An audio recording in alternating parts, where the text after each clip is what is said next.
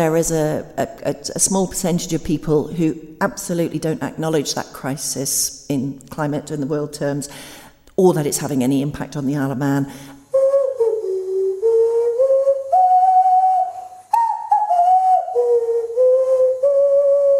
And absolutely don't want any change imposed on them.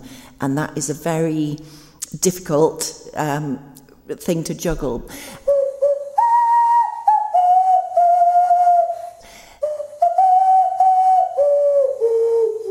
What about the TT? That's uh, not very, you know, that's carbon heavy in terms of visitors and racing.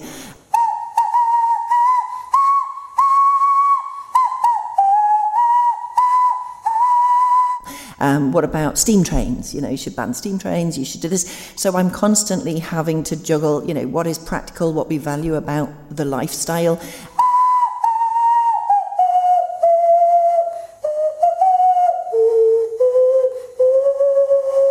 um, how we assist people to change to go on the journey to carbon neutral way of living.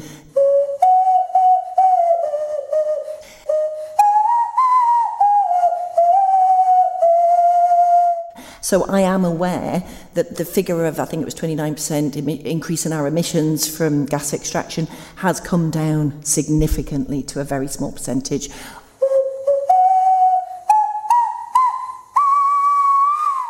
in environmental terms, you do not, according to all world leaders, that you don't need any new gas or oil fields to be exploited.